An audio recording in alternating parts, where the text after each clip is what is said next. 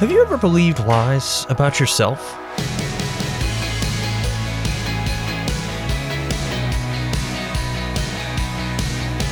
Hey there, I'm Andrew Stevens, and you're listening to Unlocked, your daily key to unlocking God's Word in your life. Our devotion today is actually really cool, bit of an allegory that's called Voices from the Past and was written by Cindy Lee.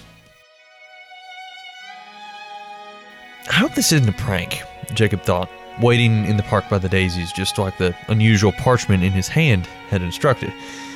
It'd be typical of me to fall for it. Glancing around, he expected someone to jump out and shout, Gotcha! But there wasn't anybody to shout. Wanting to turn back home, he took a deep breath before calling, I'm here! No one replied. Without warning, though, the sky suddenly turned black and he was catapulted through time and space.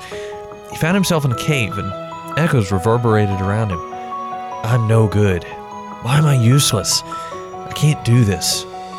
Why can't I be like everybody else? He pushed his fingers in his ears.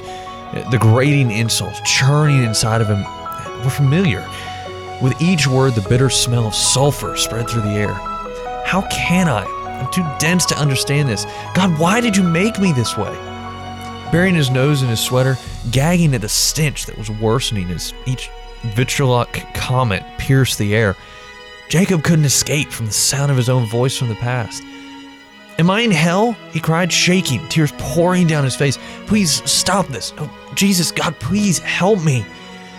The words quieted down and then stopped. Bitterness evaporated, and a radiant light transformed the darkness. Out of nowhere, a voice called to him I created you. These poisonous words about you, they're not true. Listen to my voice. Instead, I don't condemn you. Please help me, Jacob pleaded. The cave became warmer.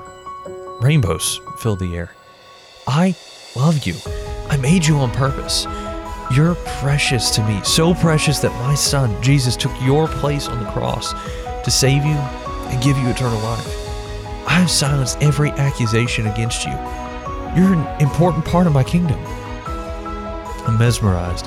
Jacob witnessed God's words fill the room with dazzling rainbows, showering him with blessings, until finally the cave disappeared, and he was staring at the daisies in front of him. Peace soothed him. In his hand, he still gripped the paper, but the message had changed. You are loved. So let's talk about this. What are some questions going through your mind right now? Have you ever believed lies about yourself like the ones in this story?